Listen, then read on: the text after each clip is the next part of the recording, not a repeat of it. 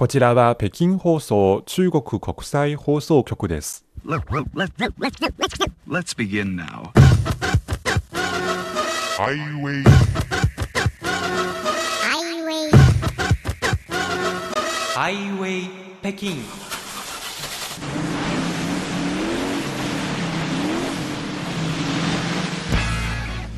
お聞きの番組はハイウェイ北京。CRI 中国情報ラジオです。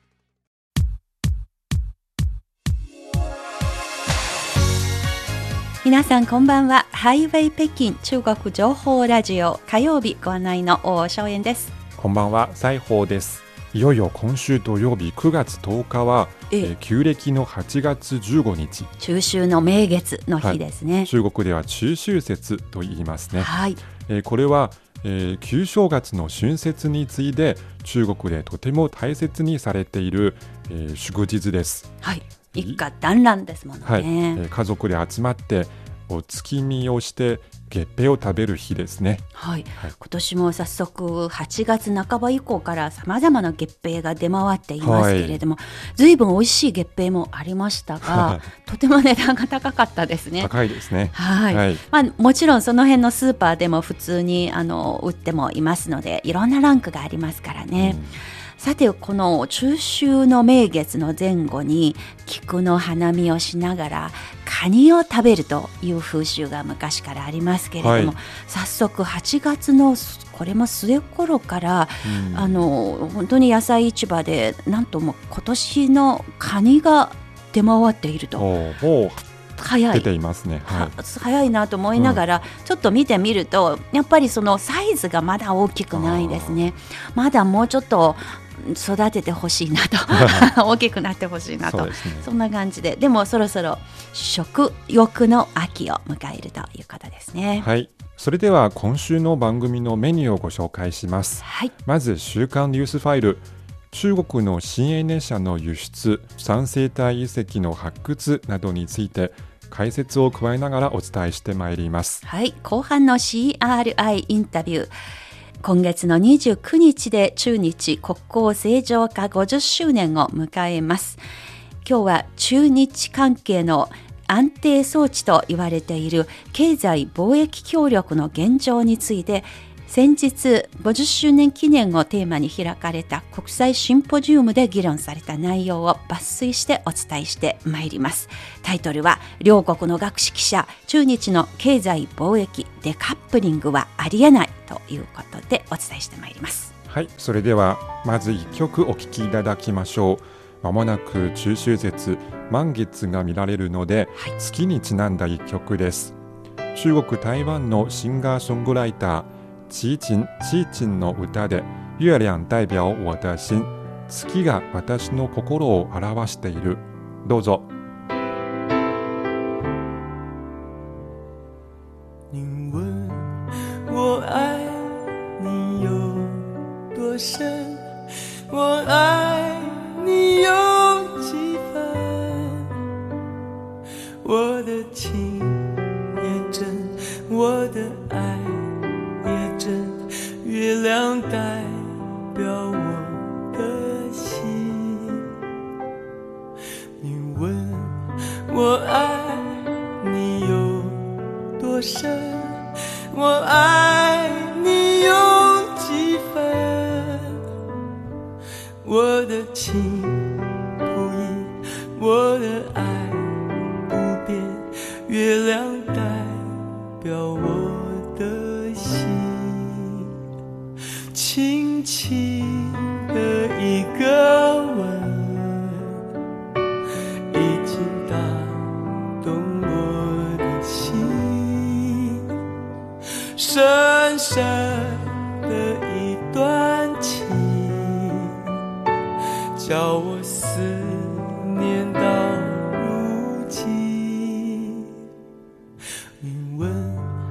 我爱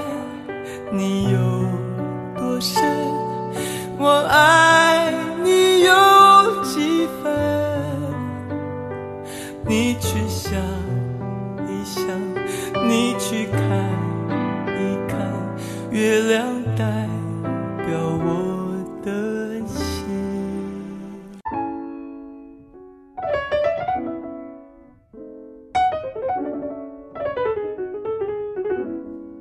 聞きの放送は北京放送中国国際放送局です。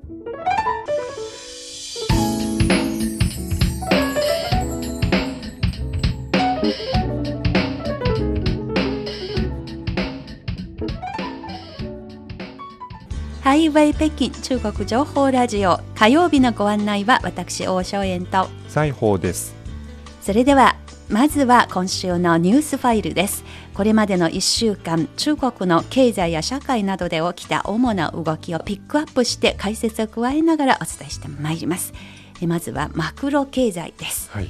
今年に入り中国の新エネルギー自動車の輸出は好調な伸びを見せています。中国自動車工業協会の統計によりますと上半期中国の新エネルギー車の輸出台数は前の年の同じ時期に比べて1.3倍増えて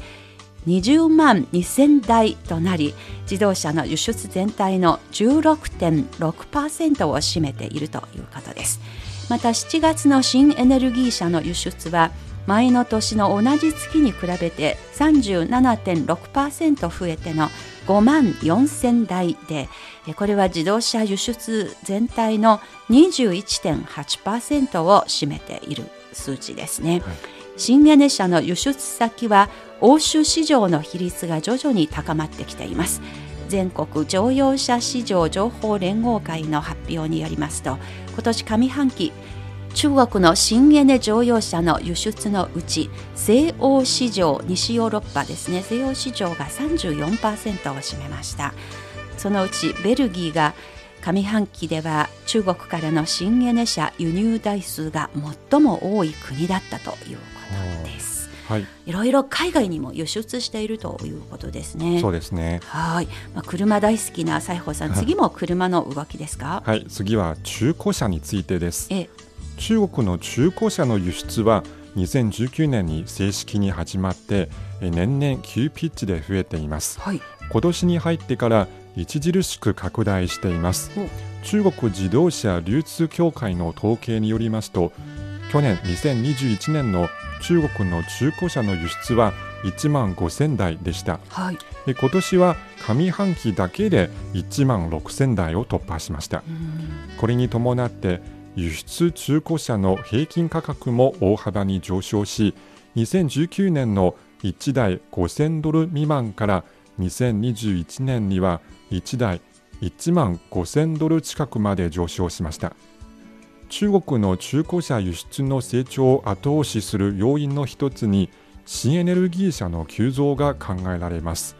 現在中国の中古車は主に東ヨーロッパ中東中南米などの発展途上国に輸出されています。はい、最近タクシーがですねあのその新しい車にか買い替えると、あのこれほぼ100%北京でははい。EV に、まあ、電動自動車になってい多いですますよね。ねはい。はい。まあ、そういうわけで中国国内の新エネルギー車新エネ車がもうこれから多分どんどんどんどん割合高くなっていますので、はい。それに伴っての中古車の海外輸出ですけれども、こうやって世界全体もどんどん底上げして、そしてどんどんクリーンな車が走るようになるというのが、まあ、この今の潮流と言えますよね。はいさてここからは各地の動きです。まずは南の福建省です。はい。えー建設されている福建省の福州市とアモイ市を結ぶ高速鉄道が8月30日レールの敷設を完了しました。はい、この高速鉄道の設計時速は350キロ。本線の総延長はおよそ280キロ。開通後は福州市からアモイ市までは1時間の生活圏になることが期待されています。うん、これだと北京、えー、と天津よりちょっと遠いという感じ。あーそね。なその新しい都市圏ができるわけですね。はい、海の上を走る高速道路。はい。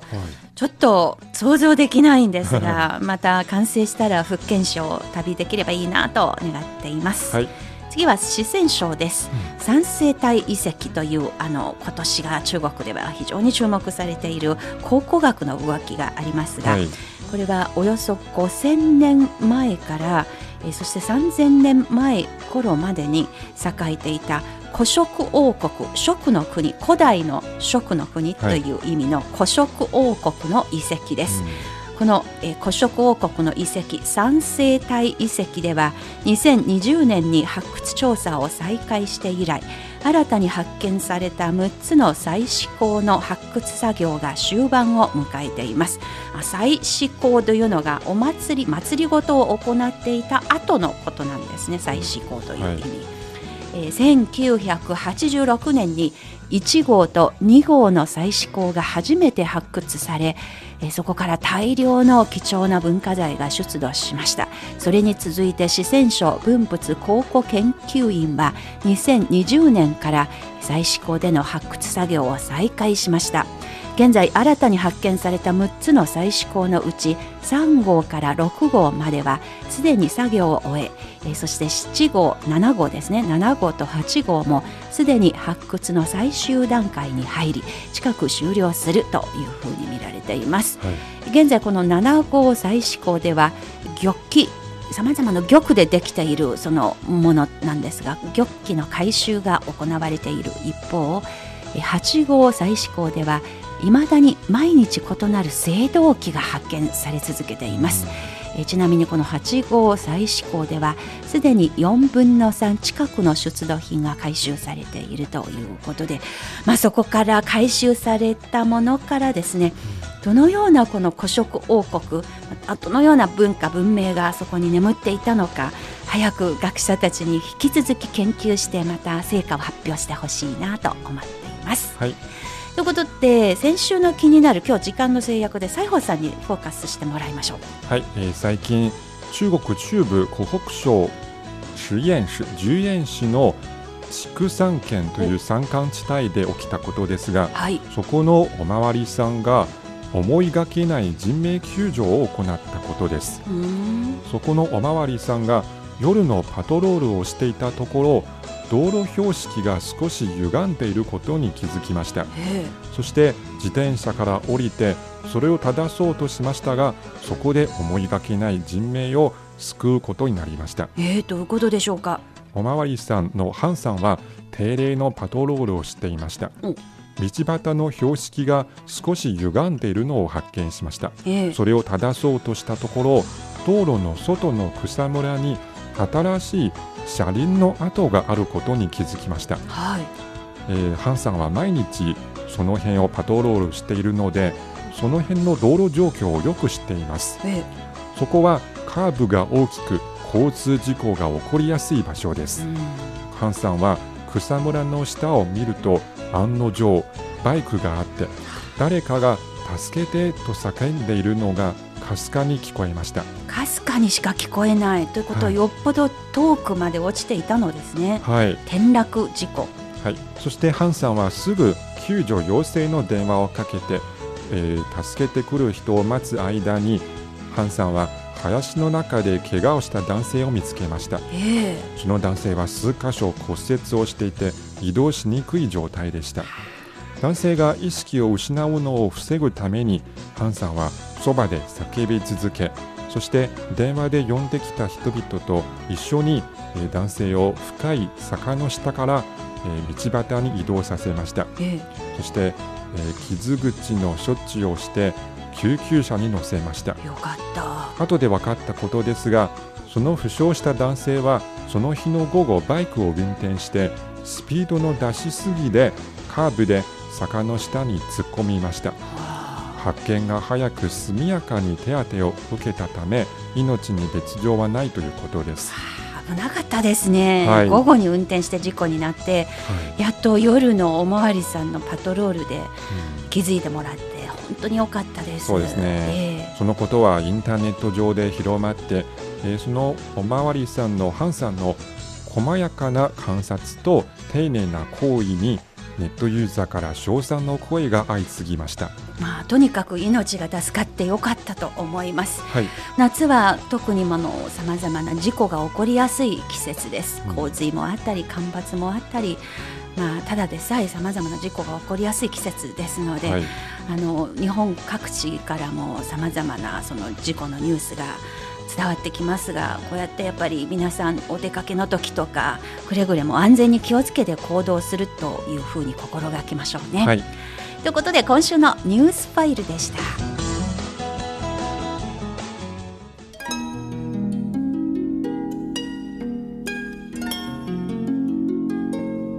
ハイウェイ北京中国情報ラジオここからは CRI インタビューのコーナーです今月の29日で中国と日本は国交正常化50周年を迎えます。先週のこの番組では先日北京で開かれた50周年記念シンポジウムの様子を抜粋してご紹介しました。はい先週の番組でもお伝えしましたが国交正常化をきっかけに中国と日本はこれまでの50年人的往来経済貿易をはじめさまざまな分野で持ちつ持たれつの関係を構築してきました。はい。さまざまな分野で交流と協力が深まり続けてきた中国と日本。中でも経済貿易関係がずっと両国関係のバラストあるいは安定装置と言われてきました。はい。一方ここ数年とりわけ今年に入ってから今年で3年目に入ったパンデミックの影響に世界情勢地域情勢の影響が相まって中日関係にも多くの不確実性が入ってきました。アメリカでは中国との貿易などの面での対立を背景に近年中国経済と切り離す論調が懸念されています。はい。一方日本国内では経済安全保障推進法が5月に成立しましたはい、この法律は中国への対抗を主に想定して作られたものと思われています。こんな中、両国関係のバラストとなる経済貿易関係の今はどのような状況なのでしょうか。今日はこのテーマにフォーカスして先日の中国社会科学院主催のシンポジウムで議論されたことを抜粋してお伝えしてまいります。まずは双方のパネラーから一番よく指摘した内容は、東京大学の川島新教授の次の発言に濃縮されています。協力についてはやはり進化、深まってくる部分がとても大きくて、私も皆さんがおっしゃるようにですね、日中間の経済がデカップリングするっていうのは考えにくいと思ってます。特定の何かについては何かあるかもしれませんけれども、トータルで見た場合は考えられない。というふうに私は思っているところでありますし、まだまださまざまな協力というのは経済を中心に十分にあるだろうと思っているところであります。ということで結論から紹介しますと、その日は中日双方の学者からいずれも中国と日本の間では経済貿易の切り離しは起きていないし、将来を眺めても起こる可能性は低いという結論でした。なぜそのような結論をつけることができるのでしょうか元アジア開発銀行研究所所長、東京大学名誉教授の河合正弘さんは、海外直接投資の収益率の面から次のように分析しました。河合教授です。非常に興味深い点ですが、日本は中国への直接投資から非常に大きな収益を得ています。米国からの直接投資の収益が一番大きいわけですけれど、それについて中国からの直接投資の収益が大きいと。その後、ASEAN、EU 等が続きます。まあ、あの日本経済は貿易収支赤字ですけれども、投資収益が非常にプラスで、それが経常収支を支えているという構図になっていますけれども、その中で中国は非常に重要な役割を果たしている。で、右の図を見ていただきますと、収益率を計算したものです。この収益率によりますと、中国への直接投資の収益率が日本にとって一番最大です。16%程度になっています。えー、全世界への平均は7%程度ですが、中国への直接投資は収益率が非常に高いということです。米国や EU への投資の収益率は低い、えー、わけですが、そういった点から見て、日本にとって中国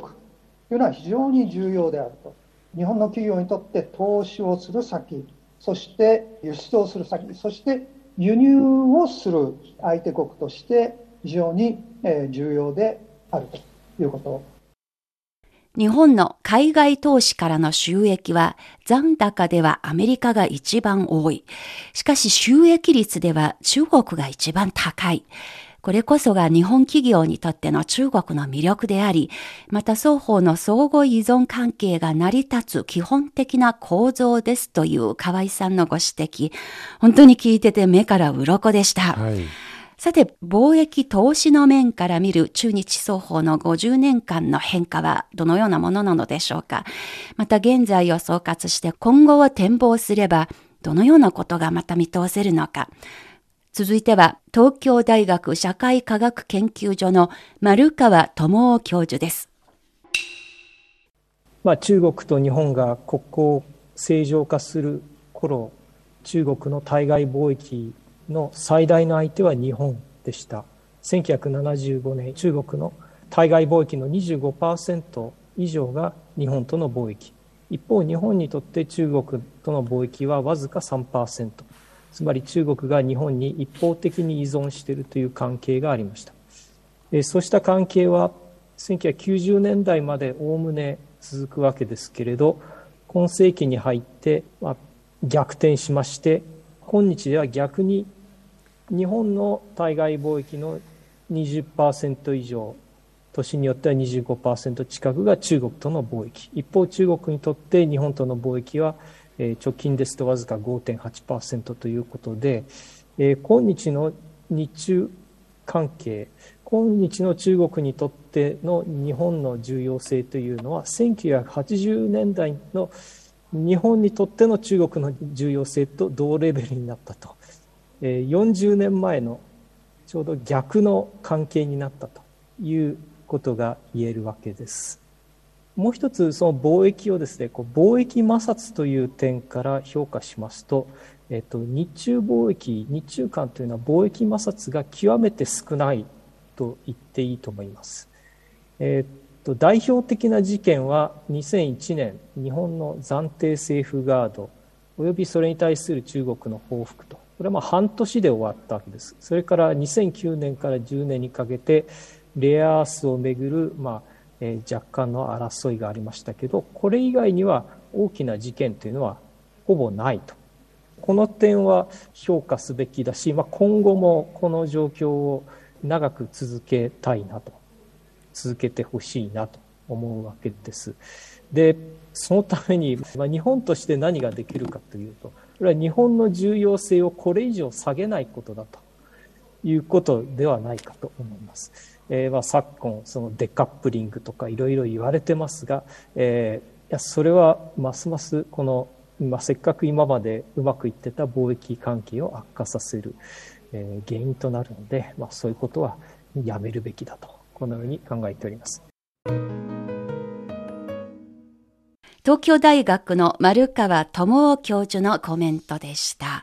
中日の間には実は貿易摩擦が極めて少ない。そして相手があっての関係ですので、日本としてできることは、中国にとっての日本の重要性をこれ以上下げないようにする。このように指摘されました。これ本当に、あの、一部で聞こえるデカップリング論に対しての丸川教授の危機感がにじみ出ている切実な声だなというふうに私が聞いてそう感じました。はい、このシンポジウムでは仕事柄ビジネス最前線で活躍している日本や欧米の経営者にも直接話をよくしているキャノングローバル戦略研究所の瀬口清之研究主幹もコメンテーターとして出席しました。瀬口さんです。経済の分野はウィンウィンの関係に注目してますので、一国だけでは経済発展はできないっていうことなんですね。で、えー、現場、経済の現場、まあ、実際にアメリカの企業やヨーロッパの企業や日本の企業の方々と意見交換をすれば、日本もアメリカも中国もヨーロッパも経済の面では今もウィンウィン関係が続いています。中国が1978年以降積み重ねてきた改革開放政策による中国の経済発展、それから外国との経済交流、それから特に外資企業の対中投資の拡大というのは、この40年間の積み重ねの成果として堅固な基盤となっています。これは政治や外交や安保の力では簡単には変化させられることができません。日米欧の企業経営者は、えー、インターネットの上だとか、メディアの上では発言しません。あのしかしながらあの、私が直接話を聞けばですね、2035年までは少なくとも中国に代わる魅力的な市場は世界中どこにも存在しない。だから今後も積極的な投資姿勢を堅持していくんだというふうに考えている。このことを深く認識するべきです。この理由はですね、先ほど河合さん、河合先生がおっしゃった中国の直接投資の収益率があの世界で最も高い。これは日本企業のデータですけれども、アメリカにもヨーロッパにも韓国にもみんなに共通している指標であります。こういうその指標がですね、存在するからこそ、中国のあの経済とその他の国の関係とは切っても切れない関係が続くわけです。でむしろ、その今皆さんが警戒していらっしゃる米中のデカップリング、日中のデカップリングということは実際の現場では起きていません。実際に起きているのはアメリカの政府の言うことを聞かないアメリカ企業の行動でありまして、むしろ外交と経済のデカップリングの方が中心であります。もちろん安全保障に関わる部分に関して一部の例外はありますけれども、あの経済の専門家の方々がさっきから繰り返していらっしゃいますように、経済の観点からいけば、中国とのデカップリングというのはありえないというのが、皆さんの一致した意見だと思います。キャノングローバル戦略研究所研究主管、瀬口清之さんの話でした。瀬口さんもやっぱり同じく経済の論点からはデカップリングはありえないということを強く訴えていました。またこの日パネラーとして出席した日本銀行元副総裁日光リサーチセンター理事長の山口博秀さんは両国が共通して直面している課題、そしてグローバルガバナンスに対して中日が協力して答えを見つけ出すことの重要性を訴えました。山口さんです。実はここで最大の問題であります世界経済をめぐる環境と潮流の変化の中で日中経済が抱える課題は本当に少なくないということであります。一つはマクロ経済政策として経済の供給サイドの強化、これを本当にどうやって図っていくのか、今、供給サイドに下押し圧力がかかっている中で、これが非常に重要な点であります。そして、インフレと資産デフレ、これはトレードオフの関係に立つものであります。これを調和の取れ方取れた形でどうコントロールしていくのか、こうしたマクロ経済政策面での課題というのは、日本も中国も共に抱えております。で、2つ目は、第三国を含めた両国の経済金融連携、これをどう進めていくのか、これも河合先生がおっしゃっておられたところであります。そして3つ目は少子高齢化、特に少子化に対してどう対応していくのか、そして環境問題、分けても気候変動対応をグリーントランスフォーメーションなどを活用しながらどう実現していくのか。そして5つ目は新型コロナ感染症の制圧と経済回復の両立をどう図るのか。6つ目は労働生産性や技術進歩率の向上をどのように実現していくのか。こういったことが実は日中共通の課題として存在しています。日中が共通して抱える今申し上げたような課題に対して、実はやはり日中の経済関係の緊密化を今一度図るためにも、可能な限り協力して対応していくことがどうしても必要だということであります。えー、安全保障を考えると、なかなか合意点が見出しにくい、妥協点が見出しにくいという面もあろうかと思いますが、えそれを乗り越えて安全保障の面でも合意を見出すという努力が当然必要ですけれども、経済協力についても、実は日中が、世界の第2、第3の経済大国である日中が、どうしても協力して、え答えを見出していかなければならない課題がたくさんあると、そこのところをぜひ、え認識して、これから次の50年に向けて、え我々は手を手に手を取って、手を携えて、えー、努力していく、そういうことが必要なんではないかと思います。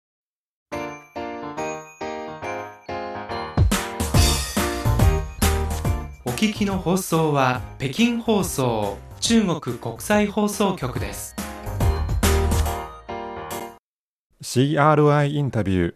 中日国交正常化から50年中国と日本の学者たちが両国の経済貿易関係の現状について考えていることをお伝えしています。日本銀行元副総裁日光リサーチセンター理事長の山口博秀さんのお話でした、はい、今の中日関係は単なる二国間関係ではなく地球的課題にどう手を携えて対応し、そうした協力によって知恵と貢献をすることこそ中日が背負うべき責任でもあるというメッセージを読み取れました。はいそうですね、はい、この日中国側の出席者も同じく両国の経済貿易関係は今もしっかりと機能しておりデカップリングは考えられないという意見を相次いで出されました、はい、まあ、例えば開会式に出席した劉延東元副総理は、え次のような発言をされましたデカップリング論は経済法則にも合わなければ両国の利益に反し地域の共同発展にも不利であると指摘して総循環、まあ、国内の大循環と国際とのその、まあ、経済連携という小循環ですね。総循環という新たな経済構造を目指す中国と、今は成長分配の好循環を掲げている日本との間には、新たな経済協力のチャンスがあるということを明確に示しました。はい、また中国社会科学院世界経済と政治研究所の張右園所長と表以降研究員はこの日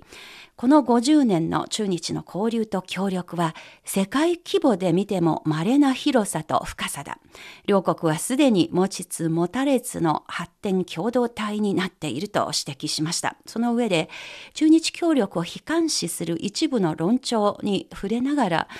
中日の経済貿易協力の土台は依然として盤石のままであり大きなポテンシャルがある。これは両国経済界の共通した認識である。今後も協力ウィンウィンの旗印を高く掲げ新たな成長点を育み続け質と量から協力を高めて共通利益のパイを大きくしていく努力が求められていると大変明るい見通しを示していました、はい、えまた中国現代国際関係研究院日本研究所副所長の江慶平さんも経済貿易関係をめぐってコメンテーターとして出席しました。江さんは一時よく耳にした精霊系熱政治が冷たいんですが経済が熱いという精霊系熱にフォーカスして中国の日本との貿易の伸び率は数年前から他の国と比べてまあ、すでにこの伸び率が鈍化してきた傾向が見られ、政治的要素は経済協力に陰りを落としている。さもなければ、えー、中日両国の貿易は中国経済の成長のスピードと匹敵できるほどの成長率が期待できたかもしれないというような指摘もしました。はいそして、え中国駐日大使館の江元友大使から次のような意見が述べられました。当前围绕中日合作悲观論調有所增多。今、中日協力をめぐり、悲観的な論調がいくらか増えています。中日協力がボトルネックの時期に入り、中日は構造的相互補完から同質的競争のライバルに変わったという考えや、経済協力を政治的安全保障上の利益に譲るべきだという主張もあります。しかし両国経済界の共通した態度は中日経済貿易協力のファンダメンタルズは依然として健康であり発展のポテンシャルは依然として高く未来の協力に依然として自信を持っています。双方に協力ウィンウィンの旗印を高く掲げ新たな成長点を絶えず育成構築し協力の質とレベルを高め共通利益のパイを引き続き拡大してほしい。勝ち負けばかりを意識する競争の論理で両国の経済貿易協力を定義するのではなく人為的な障害物を作り出すことに断固反対すべきだと思います。